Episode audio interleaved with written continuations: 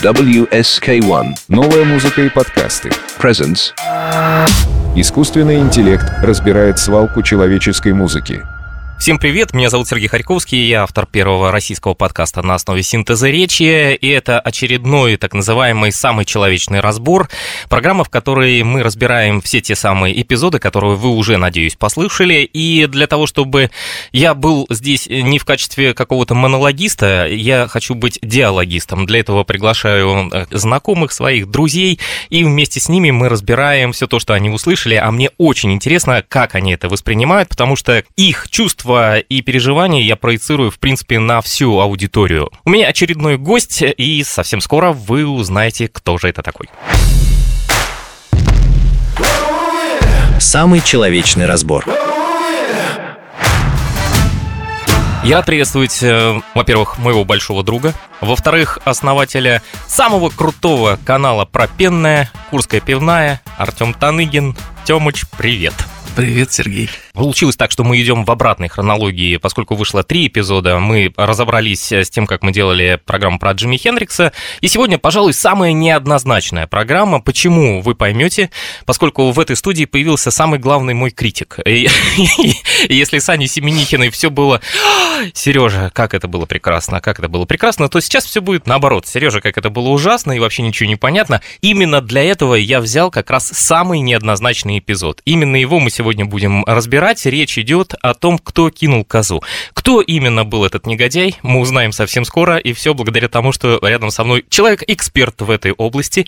Опять-таки, у нас есть чистота эксперимента. С Аней мы э, решили каким образом сделать. Она просто послушала и честно мне призналась, Сережа, я вообще совсем ничего не поняла, и будем разбирать с тобой поэпизодно.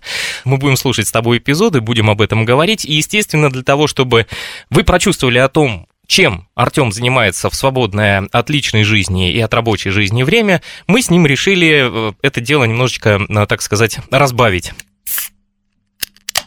Чтобы вам тоже сухо не было, вот этим самым напитком, про которое он ведет свой телеграм-канал. Подписывайтесь, как там оно называется? Канал Курская пивная. Итак, мы начнем. У нас э, «Кто кинул козу?» Первый эпизод. 1980 год. 10 августа.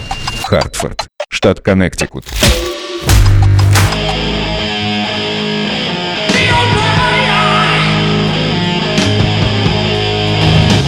The first camera, Первая камера. the general plan. Общий план. The second camera, Вторая камера. are standing. Стоим. Camera number three, Тройка. follow the. Пошла за Айоми. Guys, take your time. Парни, не спешим. Number one, Первый. keep the general plan. Держим общий план. We need medium long range. Нужен средний дальний. Good. Отлично. The fourth, Четвертая камера. from the hall. Вид из зала. Second, Двойка. foreground hold above. Первый план. Second, Двойка. foreground hold above it. Держи Батлера. Large, Крупнее. more large. Еще Five. крупнее. Нормально. The three, Тройка. focus on Dio. Внимание на Дио. Three, Тройка. attention. Внимание. What we talked about before shooting. Помним, о чем говорили перед съемкой. We give a very large left. Даем очень крупно левую руку. Excellent. Отлично. Five, Пятерка. general plan. Мне нужен общий план. The hall from the stage. И показываем весь зал со сцены, как повторяют его жест. First class. Шикарно. Eyes. Ребята, Thank you for your excellent work. благодарю за суперпрофессиональную работу. We just made history Мы только что вошли в историю with Black и Sabbath. прихватили с собой Black Sabbath. Today the world of heavy metal Сегодня has мир metal gesture. обрел свой Two жест. fingers raised Два поднятых вверх пальца. Указательный и мизинец. И мы, парни, приложили к этому руку. Как же он всех завел. Да они сейчас, черт побери, весь зал разнесут.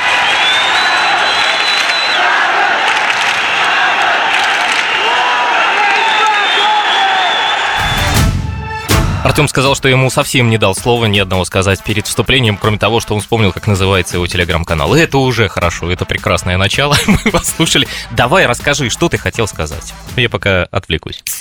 Я уже слушался в первый эпизод. Ну давай, тогда давай. Нем- немножечко уже в другую сторону. В другую мыслить. стороне. Я сделаю небольшие парочку включений того, о чем наверняка ты будешь меня спрашивать, а я сразу предвосхищу все это дело. Во-первых, я сделал небольшой хук. Live трек Neon Nights был взят умышленно с реального концерта в Хартфорде. Почему именно он, я расскажу сейчас, скажу раз, два, три, в третьей части. Перед тем, как э, делать этот самый эпизод, я честно отсмотрел краткий курс режиссуры концертов. Но там в основном, конечно, современные. Как работали режиссеры на концертах в 80-х годах, сейчас возможно только представлять. Но это было очень прикольно, отслеживать команды главного режиссера, как он э, регулирует эти самые ПТС, да, камеры, которые там работают. Я представил, что их на этом концерте должно было быть 5, и, соответственно, режиссер показывал, что должно было потом войти на ту самую незабвенную видеокассету с этим самым концертом. И идея, как снимают концерт, необходима была для того, чтобы зафиксировать события, потому что в нынешних условиях, если вы говорите, что вы где-то были, с вас в первую очередь требуют что? Конечно же, фотографии. Если ты не сфотографировался, значит, ты там не был. Именно фиксация этого самого события с помощью камер, а потом это издание виде э, видеокассеты и лайвы, естественно, с концерта реального в Соединенных Штатах Америки во время тура. Это быстренько по поводу того, каким образом был сформирован данный эпизод. Мне на самом деле по этому эпизоду вообще, в принципе, не было вопросов.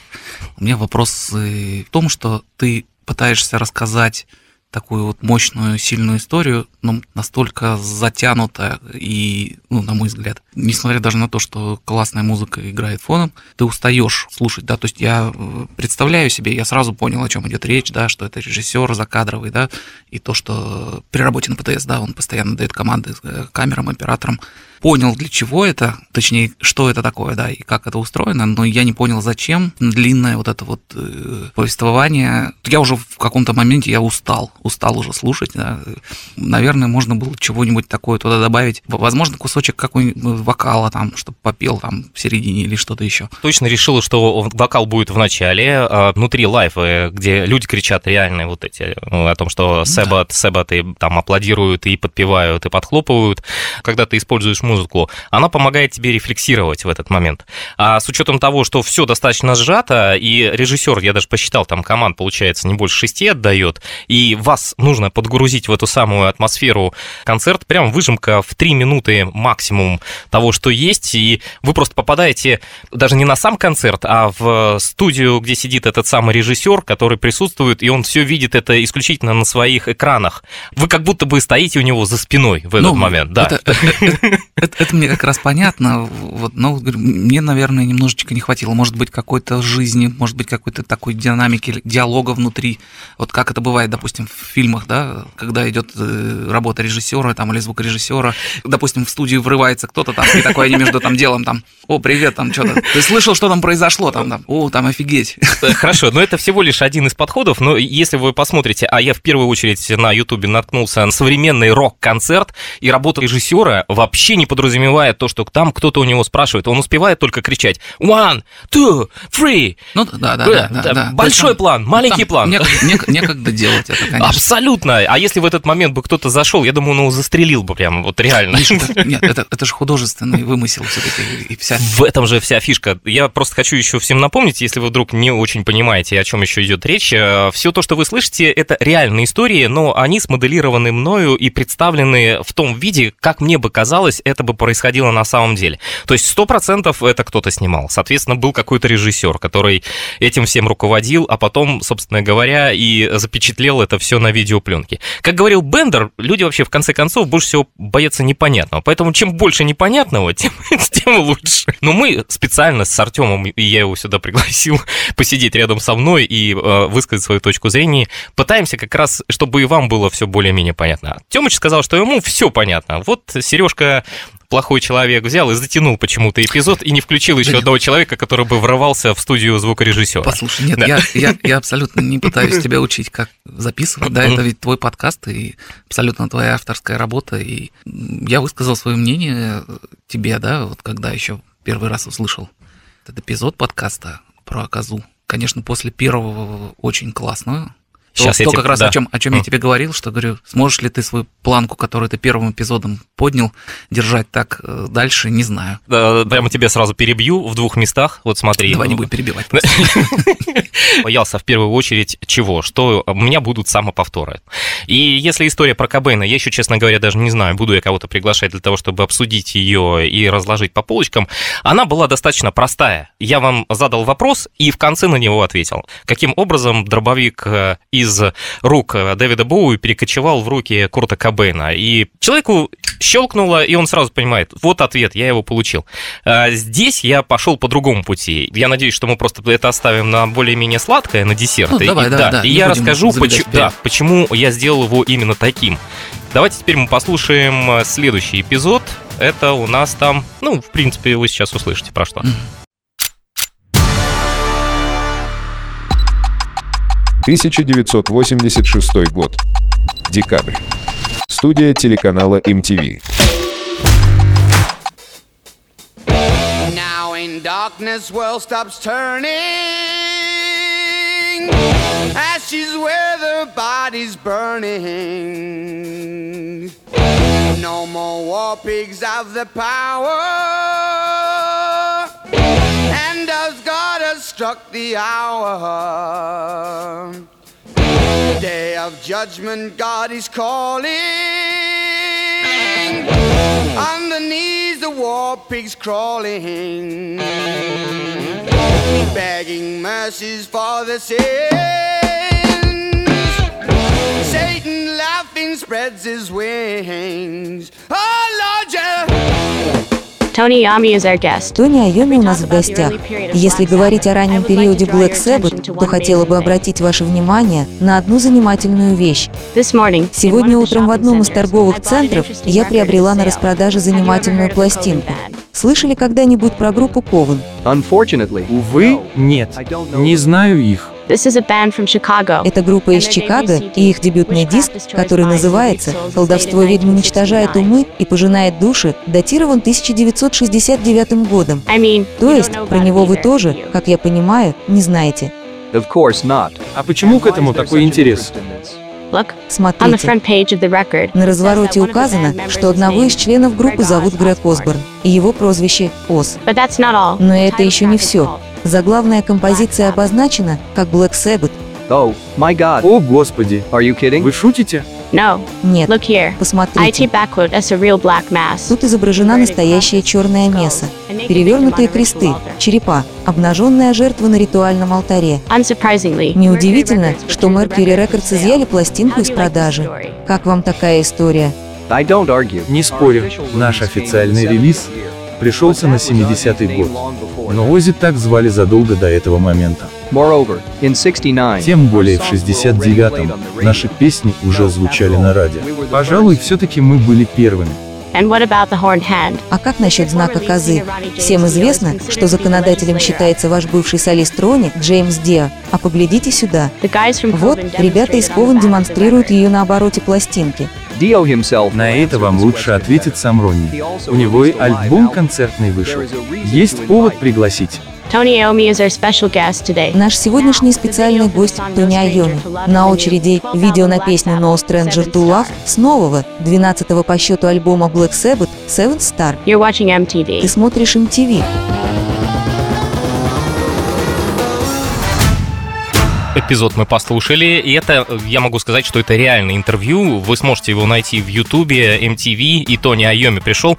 Меня больше всего поразило, конечно, как он реагировал. Эм, Это невозможно передать словами, потому что, вы понимаете, синтез речи еще не настолько силен, чтобы передавать э, такие эмоции, какие выразил Тони Айоми. У него реально глаза вылезли из орбит, когда девушка достала эту самую пластинку, а потом начала перечислять все эти факты. Мне кажется, что они его просто распинали в этот момент. Ну, Это достаточно интересный э, момент. Мне здесь, в принципе, все понятно. Единственное, что я не понял, почему ты выбрал эту песню фоном, да? Лопикс? А не тот же Ковен, например. Потому что Ковен будет дальше, я решил не повторяться, а здесь взял, ну, классическую такую вещь от Black Sabbath для того, чтобы было понятно. И опять же, к тому моменту, когда Тони Айоми пришел в студию, у них уже был другой вокалист, и когда презентовали, в этот момент реально вышел сингл э, группы Black Sabbath. Единственное, что я сделал от себя, я задал последний вопрос из уст, который прозвучал ведущий MTV. То есть вопрос о том, кто кинул на самом деле козу, и был ли это Ронни Джеймс Дио, она хотела вроде бы как добиться от Тони Айоми. Это придумал я для того, чтобы, мне кажется, что он был, был вполне логичен после того, как она перечислила все то, что она пришпиливала Айоми своими вопросами. Ты просто представляешь, как раньше было, какое раньше было MTV? Равносильно какому-то политическому шоу. Просто ты же сам понимаешь, что состояние общества, допустим, американского в 70-х годах. в Слушай, принципе, это, отра- это куча В табу. принципе, да, в принципе, то же самое, что какой сейчас, степени, да. что сейчас в нашей стране происходит, да. И ты прекрасно это можно увидеть, э, посмотрев телевизор. Мне надо смотреть телевизор. Также не надо делать то, что делаем мы сейчас с Артемом. Самое интересное вас ждет, естественно, впереди. Само интервью, это было уже 80-е года. Ну, собственно говоря, одни запретные темы у них заменяются другими запретными темами. То, что было раньше запрещено, Ну да. запрещается потом чем-то другим. Все, все верно, все верно. Ну, это жизнь. Правда. Это жизнь толкает нас к следующему... Ну, Не, подожди, давай сейчас. А, давай, ты хочешь меня спросить? Мы почти его не обсудили, да? Ну, давай, эпизод. рассказывай, Да. что тебе хочется узнать. Тут нет каких-то скрытых посланий или каких-то э, Внутри моментов, нет. А знаешь, ты- почему нет? Потому Ну, что да. я взял реальное интервью. И, честно говоря, я очень удивлен, что она не задала этот вопрос. Мне кажется, что по логике вещей он должен был быть задан. Но интервью, которое сохранилось э, в аналогах Ютуба, заканчивается вот этим. Ну, посмотрите на глаза, конечно, Тони Айоми. Это стоит ради того, чтобы только это увидеть. Какие такие аналоги Ютуба? Аналоги? Ютуба, это шикарно.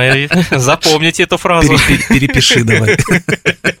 Не, ну мы можем же переписать. Можем, но не будем. Ну, смотри. Вообще, почему именно этот персонаж? Почему тебе показалось, что это важно? Ну вот смотри, Ронни Джеймс Дио как человек, который кинул козу, и это общепризнанный факт, и уже, собственно говоря, особо никому не надо доказывать, потому что он ее популяризировал и первый показал, и это было зафиксировано и показано потом, собственно говоря, всему миру, а не только тем людям, которые пришли на концерт в США. Второй вариант, то, что была группа Coven, которая мало того, что опередила группу Black Sabbath почти на целый год, э, официальный релиз их альбома дебютного состоялся в 69-м, у Black Sabbath э, в 70-м году, и на обложке вот эти пацаны, которые сопровождали женщину, главную вудуиню группы Ковен, показывают эту самую козу. Вы представляете, это был 69-й год. Но самое интересное, то, что касается группы Ковен, если вы ее послушаете, ну, на самом деле это группа Абба. Если оттуда убрать немножко дискотечных всяких вещей, ни- ничего там такого потустороннего, за исключением текстов. Тексты там реально, э, скажем так, не очень э, христианского направления. А кто сказал, что э, сатанизм должен быть каким-то страшным? Понимаешь, но это же опять одна из табуированных тем. Собственно, и создавалось, я думаю, это все специально для того, Для того, чтобы всё это продать. протер- протеребить людей. Ты да. просто, опять же, не представляешь, как можно было совместить такую музыку, если, э, ну, условно говоря, э, она не была направлена на англоязычную аудиторию, которая могла понимать, о чем идет тексты, да, или каких-то полиглотов, которые в этом разбираются, а на обычную там, людей из Советского Союза, неожиданно попавшая к ним запись группы Ковен, наверное, плясали бы люди под нее на каких-нибудь дискотеках. Наши с вами бабушки, мамы и папы. А попасть она могла к нам только лишь на костях. Ты помнишь эти пластинки, да, на этих там, на, на- на пленке от э, рентгена. Такая Иде- музыка на костях. Идеальное сочетание, да, идеальное. Ну, поехали дальше. Поехали к следующему эпизоду. 1952 год. Август. Картленд, штат Нью-Йорк.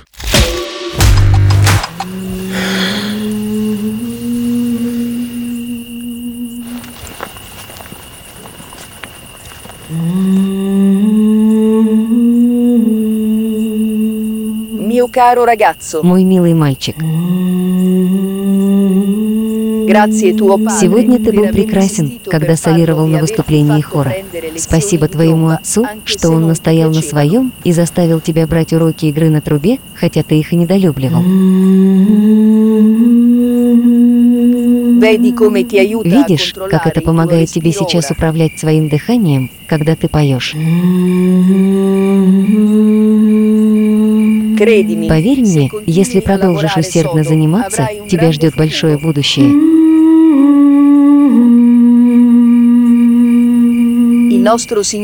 Господь наш Всемогущий наградил тебя талантом, а твоя бабушка поможет избежать дурного глаза.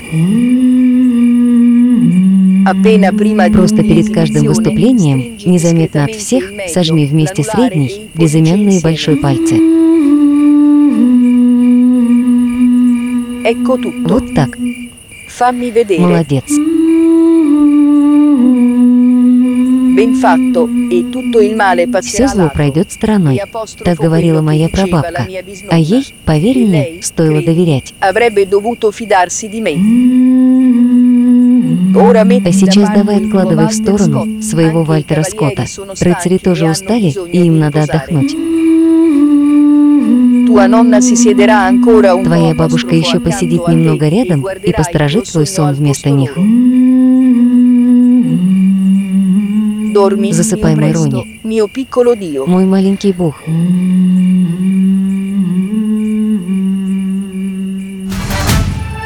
Один из вариантов того, что кто научил Ронни Джеймса Дио показывать козу, это, естественно, и он во многих интервью об этом говорил, что это была его бабушка. Поэтому я смоделировал тот самый эпизод, когда ему было около 10 лет, и она укладывает его спать. Полностью смоделированный диалог, даже монолог получается, да? Поскольку вы не слышите, что отвечает маленький Ронни своей бабушке. И он сделан на основе биографии Ронни Джеймса Дио и то, что там про отца, то, что он отдавал его и в церковный хор, и играть на трубе, и про его любимого писателя Вальтер Скотт. Поэтому я, собственно говоря, вот теперь возвращаясь к первой части, взял как раз именно трек Neon Nights.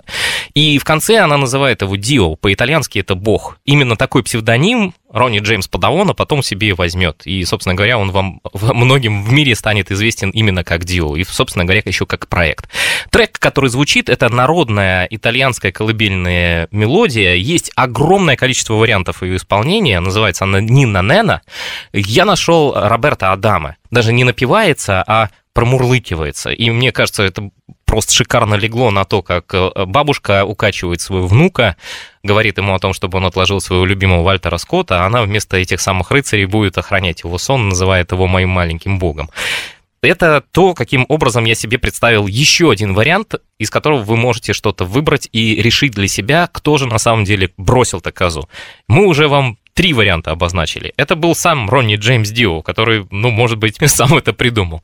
Это, возможно, была группа Ковен. Возможно, этому самому казалось вроде плохому, но на самом деле оказывается хорошему делу, потому что ты же видел, э, есть мемчики с э, главным тренером Атлетико, с Симеоне, когда он выходит, хватает себя за причинное место. Нет, к сожалению, нет. Оказывается, это есть э, в Южной Америке такое поверье, для того, чтобы твое дело закончилось удачно, нужно отпугнуть злые чары. А для этого мужчина должен взять себя одной рукой за причинное место, а другой рукой показать козу. Начало матча, он вых- выходит из-под трибунного помещения, его начинают снимать всякие, ну, назовем их папарацци. Несколько раз его ловили за этим, за этим делом. Значит, какое у меня Мгм. сложилось впечатление? Мгм. Во-первых, конечно, это одна из самых интересных частей этого эпизода подкаста. Она достаточно атмосферная и погружает тебя в эту атмосферу, да, то есть немножечко представляешься, что это как, я не знаю, ночь, и действительно бабушка укачивает ребенка, да, но Мне, еще показалось, что бабушка очень хорошо к нему относится. как и все бабушки, да, обычно, обычно бабушки неплохо относятся. Она его очень любит, недаром называет маленьким богом. Ну, видишь, я думаю, что и слушателей нужно погрузить немножко в, в историю, потому что я, например, не знал, что Ронни Джеймс Дио был итальянцем. Опять же, у меня не стоит задачи, и мы просто с Аней уже про это говорили, и с тобой тоже говорим, о том, что я просто беру и начинаю вскрывать все. То же самое, как вы приходите на концерт э, классической музыки. Вы же должны каким-то образом немножко быть подготовленным к чему-то, да? Ну, условно говоря, знать хотя бы, кто такой Ронни Джеймс Дио. Чуть-чуть. Это не значит, что вы должны знать его все подноготно. Потому что я и Ане признавался, и тебе признаюсь. Я тоже многого из того, пока я не начинал это делать, абсолютно не знал. Я делал программу для того, чтобы, когда вы начинаете что-то искать, ну, например, вы просто наберете, кто кинул козу. У вас будет это все фрагментарно, раскидано по всему интернету. Вам выдаст 125 источников, э, каким образом это произошло. А если вы наткнетесь на что-то одно, то это будет полотно там на 40 страниц, которое вы будете читать полгода, и в конце скажете, я ничего не понял. Здесь всего лишь э, это сконцентрировано и представлено с, э, понятно, что авторским взглядом, но собрано все на каких-то реальных историях. Мне нужно было бабушку включить обязательно. Я даже не представляю, как она выглядит, как она относилась к Ронни Джеймсу Дио. Может, она его порола по, Может, по у него вторникам. вообще не было бабушки. Может, Ну, и не бабушка реальная была. И дедушка был. И... Не, ну это понятное дело, Да. я имею в виду, может быть, он не знал ее или вообще Нет, они в Америке. Это как раз, это же Америка, да. Они переехали в Америку, но в э, итальянские все корни. и Бабушка была итальянка, и дедушка ее был итальянец. Вот. И, но они жили и переезжали, по-моему, если не ошибаюсь, два раза внутри Америки по семейным каким-то обстоятельствам. Но это точная геолокация, точное место. И я предполагаю, что э, в этот момент как раз он в церковном хоре пел, когда ему было где-то в районе 12 лет. Ну и все это, конечно, ему дало э, возможность стать тем самым вокалистом, Недаром то, что вы делаете в детстве, каким-то образом вам должно при- при- пригодиться, когда вы станете взрослым. Единственное, что я хотел отметить, вот Да. говорю, все три части уже, Мгм. которые мы прослушали, они достаточно медленно э, с точки зрения повествования, да, и знаешь, что интересно, что вот, допустим, даже, говорю, вот я тебе обращал внимание Мгм. по поводу первой части, да, то есть там идет такая достаточно динамичная песня, да, там фоном, Ну, потому что И там... но, но, да, но да. структура повествования, да, Она то есть другая у тебя, была. она у тебя сохранена между частями, да, и вот она такая вот несколько затянутая. Может быть, ты намеренно это сделал, как будто ты в каком-то киселе находишься медленно, медленно. Вот эти факты потихонечку вливаются в тебя. И я вот до сих пор, я не, ну, видишь, я почему-то ждал, э, ждал, что мне в итоге дадут ответ какой-то, да, кто же все-таки кинул козу, и вообще зачем. Может Вот, быть, но- поэтому как раз говорил, как Аршавин, ваши ожидания, ваши проблемы. Ну, э- э- Это правда, да. да если я ожидал одного, да, то совсем не факт, что так произойдет. Все программы должны быть разными, и даже вот третья программа, которую я делал, которую мы уже с Аней обсуждали про «Эй, Джимми, ты где?», она совершенно другая. Аня даже сравнила это с некими фильмами ее любимыми Линча, когда человек погружает в какой-то коридор, и он там пытается шарахаться в разные стороны и не знает, куда он попадет, да?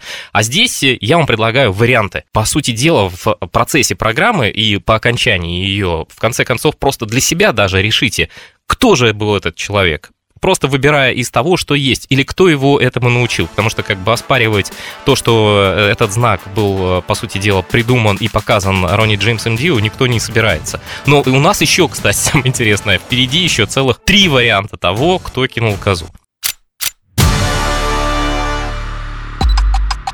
2021 год. Март. Радиошоу Эдди Транка.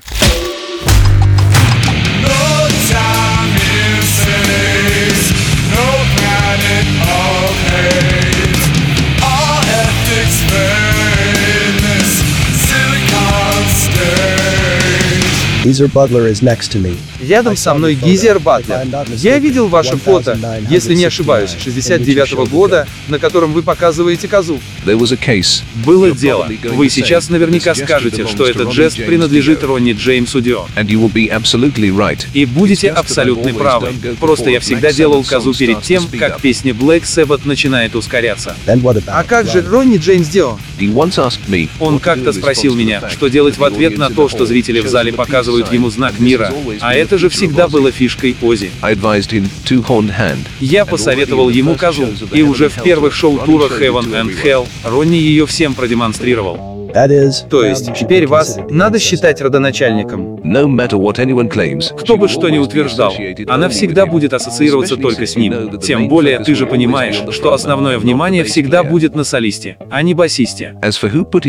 А насчет того, кто первым так сложил пальцы, даже сам Ронни говорил, что вряд ли это был он, ведь это равносильно изобретению колеса. this is Trunk Nation. Это Транк Нейшн. Наш гость Гизер Батлер, один из величайших басистов всех времен. И очередное тому напоминание.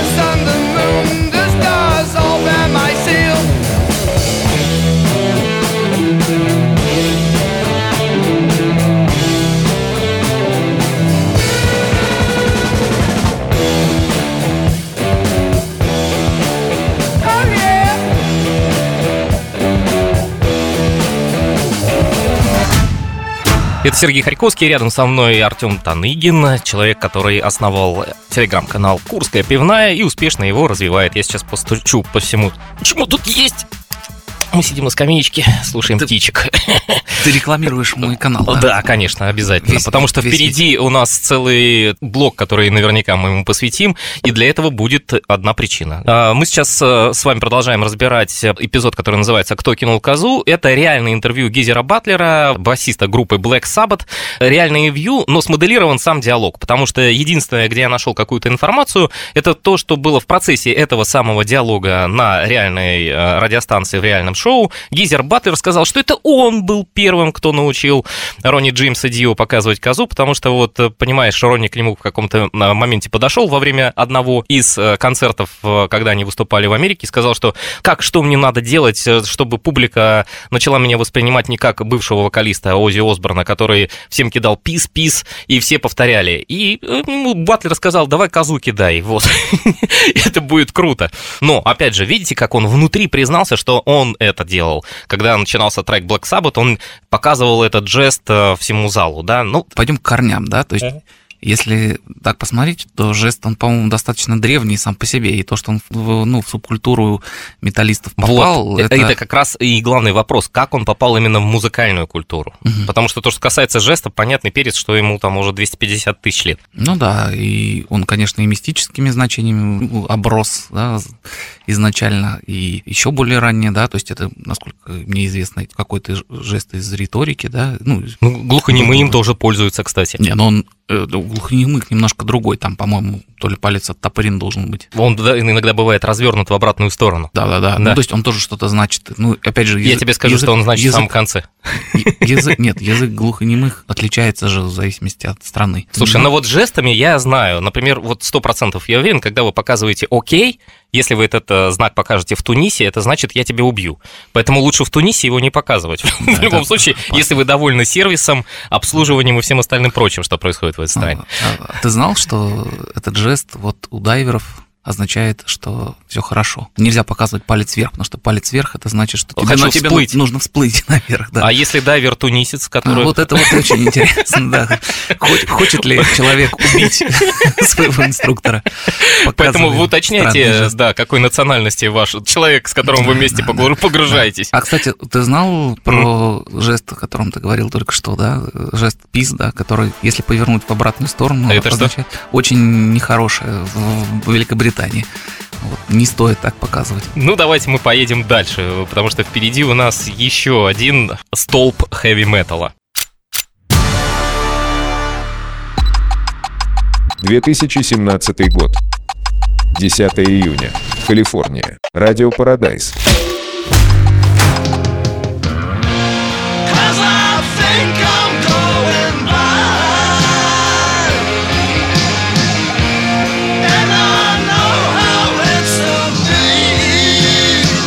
you Вы наверняка слышали, что лидер группы KISS Джей Симмонс заплатил 275 баксов за регистрацию козы, известной каждому любителю тяжелой музыки.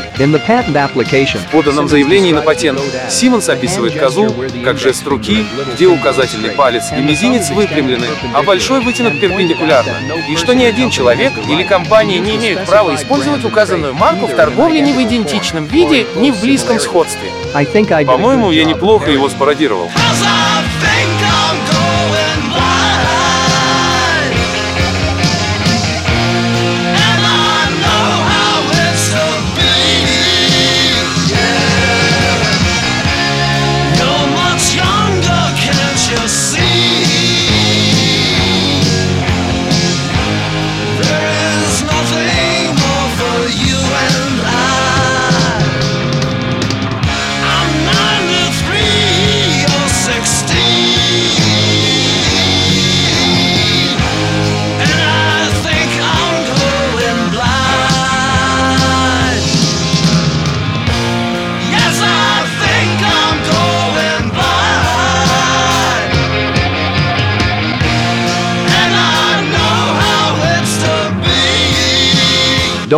Не волнуйтесь, я не забыл про Симмонса. Так вот, он заявил, что 14 ноября 74-го использовал козу на презентации гастрольного тура «Жарче, чем в аду» группы KISS. И вот первая реакция. Солистка группы Ковен сделала заявление. Дайте пленочку. Послушаем, что Эста Джинкс наговорила.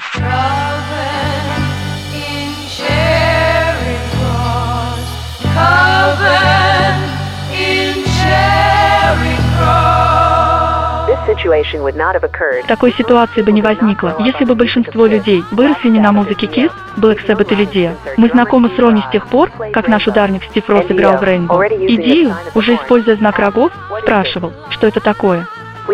Мы объяснили ему, что это приветствие от одного практикующего пути левой руки к другому. Так как мы не играли по правилам шоу-биза, Ковен вскоре ушли в подполье. Но Арони сделал все, чтобы этот знак знал каждый фанат рока. Я не пытаюсь что-то забрать у него, но немного раздражает, что он делает вид, будто никогда с нами не сталкивался и не интересовался историей жеста. Только и повторяет, что этому его научила бабушка.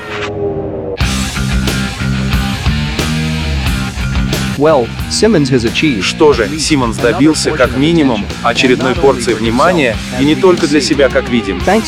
Спасибо и нашему звукорежиссеру за то, что услышали, как Эстер Доусон пела в далеком 69-м. Мы же вспомним старину Ронни и послушаем его нетленку.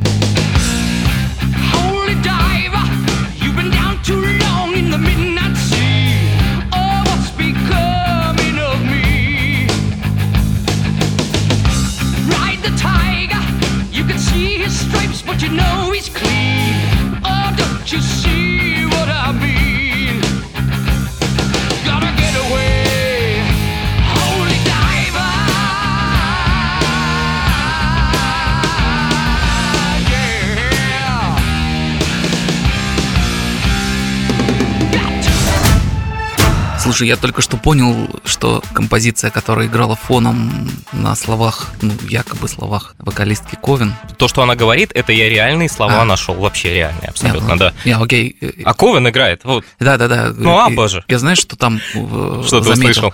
Там такие э, вокальные па, которые прямо очень присущи Алле Пугачевой. Вот, несколько, может быть, может быть, она То есть там музыка что-то на костях все-таки к нам как-то попала. Ну. Ну, конечно. Ну, нет, ну, Алла Пугачева, я думаю, гастролировала по многим странам и имела доступ к разной музыке, да. И попала случайно Ну, на концерт говорю- группы Ковен. Не, не говорю, что она украла эти па, но... Слушай, ну сама Алла Пугачева ничего не писала, и, э, скорее всего, это был какой-нибудь Раймонд Паулс, который в то время для нее творил. Ты представляешь Или себе- Илья Резник. Ты, ты представляешь себе резника с козой в руках? Да-да-да. Одной рукой поглаживаю козу, а другой рукой держу себе за причинное место. Со словами «это для Аллы». Радио реальное, то, что вы сейчас услышали, оно действительно существовало, радио Paradise. И объявление о том, что Джин Симмонс, э, бас-гитарист и вокалист группы KISS, пытался в свое время запатентовать козу, это был, конечно, вообще просто очень интересный пиар-ход. Все то, что говорит э, радиоведущий, абсолютно придумано мной и по всем канонам радийного творчества тех времен. Не залезает на слова, говорит в промежутках в эти моменты, красиво все сводит из одной песни в другую. У него есть звукорежиссер, который приготовил ему замечательное интервью Эстер, вокалистки из группы Ковен, которое было записано по телефону и которое замечательно включилось в его линейный эфир. Ты же слышал там, а, когда он а, говорил и рассказывал историю про Джима Симмонса, у него голос поменялся. Я тебе сейчас эту историю просто расскажу. Я когда зарядил синтез речи, и в какой-то момент у него начал меняться голос. Он становился и вот такой тише, тише, тише. И я не знал, что сделать, потому что я уже много озвучил, и как-то не хотелось отказываться именно от этого голоса. И тут я понимаю, он начинает голос менять в тот момент, когда цитирует слова Симонса. Я думаю, ну, достаточно же просто фразу туда пришпандорить о том, что как хорошо я спародировал этого самого негодяя. Все то, что вы слышите в начале, естественно, прогоняется через а, тот же самый там Google переводчик. Вы слушаете начало фразы, которая, в принципе, все остальное дальше съедается. -то, и, Ну да, за счет перевода. То есть вы слушаете, как будто бы это вот мы с Аней уже не первый раз я сегодня про нее вспоминаю, как будто вы слушаете фильм. А с учетом того, что сейчас есть фильмы, которые мо- может переводить и один или там два человека, то есть мужской и женский, которые меняют каким-то образом голоса, это тот же самый вариант э, э, перевода синхронного только в аудиоверсии. Вот. Кстати говоря, вот и в этом эпизоде подкаста мне кажется, немножечко не хватает видеоряда. То есть есть люди, да, аудиалы, э, которым легко, легко по звуку представлять себе картинку, да. И есть люди, я, которые... к этим, я к этим людям не отношусь Да, абсолютно. Есть люди, наоборот, которым нужно картинку обязательно, да, и вот Есть люди, подкаст- которые читают. Подкаст или аудиокнига, она чем выразительно отличается от книги обычной, да, что человек может строить в голове, когда читает книгу, любой.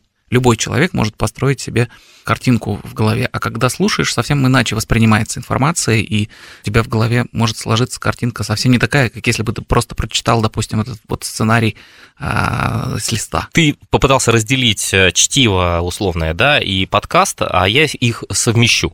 Так же, как и в книге, у вас есть возможность, если вы вдруг чего-то не поняли, взять и отмотать назад, и послушать это еще раз, в отличие от того же самого какого-то радиоэфира. Ну, послушайте еще раз. Мне будет приятно, вам будет приятно и понятно. Ну, я понял твою позицию, да, то есть и это нормальная практика, не знаю, наверное, для подкастов, наверное, не, не типичная, да, что ты, ты не станешь переслушивать подкаст, да, если только это не какой-нибудь детективная история, да, может быть, или что-то А такое. по сути сделать, здесь же почти детективная история. Ты сидишь и разгадываешь какие-то разгадки. И меня еще немножко поразило, я когда ездил на фестиваль подкастов, один из членов жюри, девочка сказала, что, ну, девушка, да, э, сказала о том, что она подкасты слушает как часто на скорость там полтора-два или фоном. Да, я тоже, кстати, слушаю с ускоренным, ну, твой не слушал, потому что это странно будет, поскольку там очень много музыки. Это раз. Во-вторых, все-таки подкасты, те, которые есть в большинстве своем, я никого не собираюсь тут принизить, но почти 95% того, что вы слушаете, это, как правило, разговоры. Вот сейчас мы с Артемом разговариваем, и вы можете спокойно нажать на полтора и слушать нас в убыстренном варианте, и ничего не потеряете в этот момент. Ну, Вот мы, стара- 100%. мы стараемся не очень медленно говорить, поэтому, наверное, полтора будет слишком быстро. Полтора слишком? 1.25 обычно это нормальная скорость. Смотри, какой подкаст и что за человек, как медленно он повествует. Это раз, да. Ну, мне неинтересно слушать то, что я могу взять и поставить на ускоренное.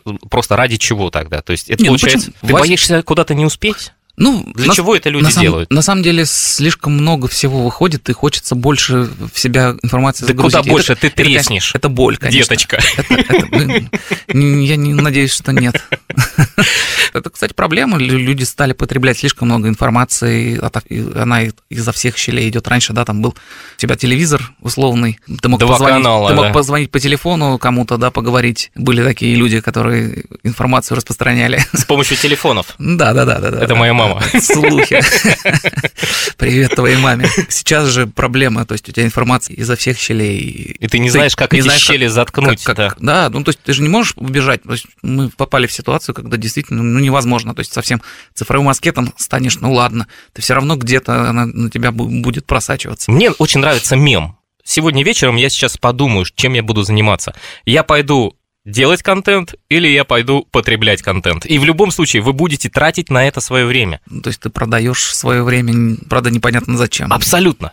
Читал э, пресс-конференцию подкастеров э, 2018 года, когда они собрались э, за каким-то круглым а столом и обсуждали проблемы. Они никуда не делись. То есть люди делают что-то, и самое удивительное, что у нас до сих пор с того момента в э, стране появилось всего 5 профессиональных студий, которые этим занимаются. Все остальные так называемые энтузиасты своего дела. То есть что-то делают, у них там что-то получается или не получается, другой вопрос. Нет, подкасты чем хороши э, вообще как явление, да, то есть что порог входа супер низкий. Это и- беда. На самом деле, я Ну- считаю, что это очень плохая вещь, потому что начинают, э, собственно говоря, туда залезать те люди, которые, в принципе, не понимают основ. Потому что все думают, что подкасты это что-то другое, это не радио. Но, уважаемые, и интервью, которые вы собираетесь делать, и монологи, которых, кстати, ну, почти их нету в российском сегменте подкастов, какие-то тематические программы, сторителлинги, все что угодно, это то же самое радио. То есть вы будете производить эту программу и будете опираться на основу то, чем радио живет и дышит до сих пор.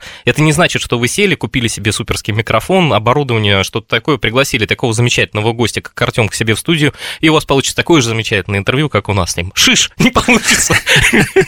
Почему ты считаешь, что люди должны делать именно как-то по канонам там? Знаешь, и всего знаешь остального? почему? Почему? Почему, бы, может быть, они придумают что-то новое? Я тебе, я кстати, очень, очень, очень классную штуку хочу рассказать. Ну, давай. Э, Может быть, за эфиром, а может и сейчас. Да, рассказывай. Я сейчас, секунду. Но вопрос в том, что когда у людей есть малый вход э, в подкастинг, э, туда начинают лезть все, кому не попадя, как э, в свое время было с фотографами. В кого не ткни пальцем, каждый каждый второй обязательно был профессиональным фотографом. Когда вы начинаете чем-то заниматься, вы должны в этом разбираться. И это не значит, что вы начнете что-то такое делать, и это вдруг станет неканоничным для радио, а это взорвет мир подкастинга. Не будет такого. Вот я вам сто процентов говорю. Вы и ах. Возможно, возможно. Да. Ну, что-то ну, нашел? Да, я хотел тебе просто рассказать про... То я устал говорить связь подкастинга, да, и э, других форматов, да. Денис Чужой, комик, да. А, да, наш, наш земляк. Наш земляк. Угу. В своем подкасте «Денис выгуливает собаку» рассказывал про мультсериал, по-моему, он на Netflix выходит, называется Midnight Gospel. Мультсериал сделан на основе реального подкаста Данкана Трассела, в котором он встречается с разными людьми и обсуждает э, ну, беседуют просто на разные философские темы. Из этого сделали мультсериал, в котором будто бы есть одно существо, которое путешествует по разным мирам и э, записывает свой подкаст. Переносятся вот эти, эти диалоги на абсолютно другой видеоряд. И он, в принципе, вообще может не соответствовать тому, о чем идет речь. Это такое странное ощущение, когда ты это смотришь, и когда понимаешь, о чем, о чем идет речь, и как это сделано. Это очень интересное сочетание. Вот то есть ты хочешь мне сказать, что ты вот это понимаешь, а то, это а я... а то что я сделал, ты не понимаешь? Да, да, да, это я понимаю. Ну, ладно, теперь мы знаем, как устроен мозг э, Артема.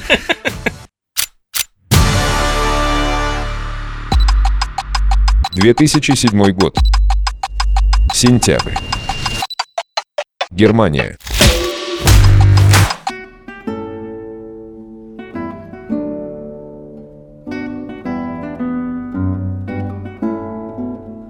Моя дорогая Валентина, я часто слышал твою просьбу рассказать о моей единственной анимационной работе – «Желтой подводной лодке», ты же знаешь, я как-то пообещал, что следующий, кто спросит об этом, будет завернут в ковер и съеден морем.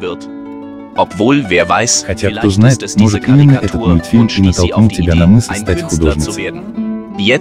Сейчас опять начали говорить о связи ливерпульской четверки с оккультизмом. Припомнили изображение самопровозглашенного каббалиста Алистера Кроули на пластинке «Клуб одиноких сердец» сержанта Пеппера. И то, как Джон Леннон в 66-м впервые среди рок-музыкантов продемонстрировал козу, и это попало на обложку желтой подводки.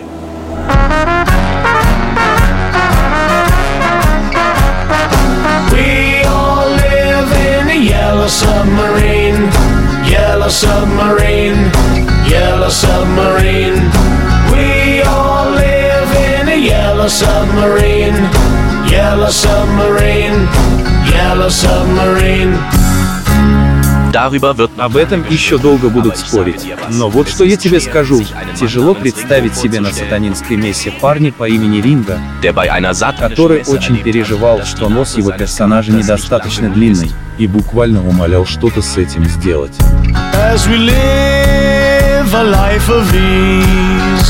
Every one of us has all we need. Sky of blue and sea of green in our yellow submarine. We all live in a yellow submarine, yellow submarine, yellow submarine. We yellow submarine, yellow submarine, yellow submarine. We all live in a yellow submarine, yellow submarine, yellow submarine. We all live in a yellow submarine. Более того, именно два эти альбома и вдохновили меня на создание работы, которой ты и гордишься. Я не испугался кривотолков и в одной из сцен изобразил Леннона с поднятыми вверх указательным пальцем и мизинцем, потому что для меня этот жест значит только одно – я тебя люблю. Это я и хочу сказать тебе, моя Валентина. Я люблю тебя, ведь все, что нам нужно, это любовь. Твой папа Хайнц.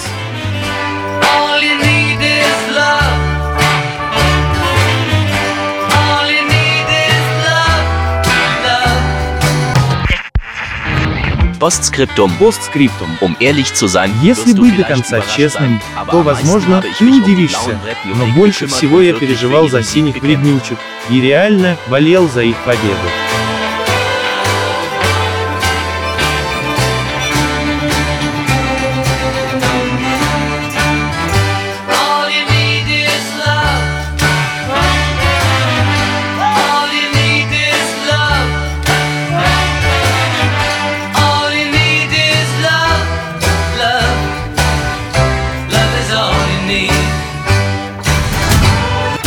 Возвращаемся. Возвращаемся, да. Вот этот самый непонятный кусок, вот он должен все разъяснить. Ну, смотрите, мы уже прошли стадии отрицания, гнев, торг, депрессии, принятия. Стадия шестая, брат, ты гений, должна быть сейчас. Ну, смотрите, Хайнс Эдельман, э, это абсолютно выдуманное письмо. Он умер в 2009 году, письмо он написал в 2007. Это известный графический дизайнер и иллюстратор. Он родился в Чехословакии, а потом почти всю жизнь жил в Германии, и дочь его стала художником. Я представил, что она стала художником именно благодаря тому, что он в свое время нарисовал желтую подводную лодку. Знаменитый мультфильм, э, внутри которого герои Битлз э, сражались с теми самыми синими вреднючками. И Тёмыч спросил, кто, кому он сопереживал? Герои Битлз боролись с теми, с теми самыми синими вреднючками, а он им симпатизировал. Это единственный мультфильм, который он снял за свою жизнь. И что самое интересное, у нас в СССР не только музыка на костях появлялась, но и буквально, получается, в 76 году вышел, и мультик ты наверняка смотрел, «Шкатулка да. с секретом». И это же полная аналогия желтой подводной лодки, э, так как это нарисовано, да вплоть до того, что там внутри столь же много непонятного, как в этой самой желтой подводной лодке. Он написал это письмо, чтобы каким-то образом, э, ну, скажем так, оправдать э, группу Битлз, которую где-то в середине, получается, начале 2000-х годов начали опять наезжать на них о том, что чуть ли не Джон Леннон был в этой самой секте, потому что это он продемонстрировал в 66 году, если вы увидите обложку альбома, да, он там показывает козу. И эта коза потом была еще зафиксирована и в самом мультике «Желтая подводная лодка». Там есть один из эпизодов, где он так поднимает два пальца вверх. Ну это прям такая отсылка, Это что ну, класс! нужно, нужно было знать. Это э, да? класс! Есть Ребята, если, если ты не в контексте, ты просто не, понимаешь, о чем идет речь. Да как И не типа, понимаю? блин, нафига ты это здесь вообще? Что, что, ты пытался этим сказать? Ну, теперь стало понятнее, конечно. Ну, Ну, сейчас я тебе просто еще раз перебью. Смысл в чем? Когда вы что-то делаете, вы просто всегда должны быть уверены, что есть люди, которые знают больше, чем вы. И если вы, соответственно, сделаете какую-то пургу или лажу, вас наверняка потом распнут. Я пытаюсь, наоборот, вас подвигнуть на то, чтобы вы взяли и что-то еще дополнительно прочитали. И потом поняли, а, это вот мы сейчас сидим вместе с Артемом, и я ему объясняю, и он мне что-то объясняет, я что-то понимаю, он что-то понимает, возможно, частично, да? Но, но опять же, у нас у обоих раскрываются в этот момент глаза на какие-то вещи, которые, ну, собственно говоря, я о них не знал, а теперь я о них знаю. И Ну, с этим теперь живу. на самом деле это же важная техника, да, когда ты хочешь в чем-то хорошо разобраться, нужно рассказать об этом. Опять же, это только в диалоге происходит. Невозможно монологом донести до людей мысль так, как ты задумывал изначально. Каждый поймет это по-своему. В этом же, наверное, самое главное. Ну, я представляю себя на, э, в роли какого-то режиссера, ну, условно говоря. Даже нет, наверное, вот по-другому тебе скажу. Мы сегодня аналогии проводили с книгами. Я когда читал Милорада Павича, а это было в институтские времена, я вообще нифига не понимал. То есть, но, но это было так классно. То есть внутри были какие-то мини-сцены, и мне всегда было интересно, чем это дело закончится. И читали мои друзья. Да, и выглядеть на их фоне каким-то дурачком не хотелось, вот честное слово.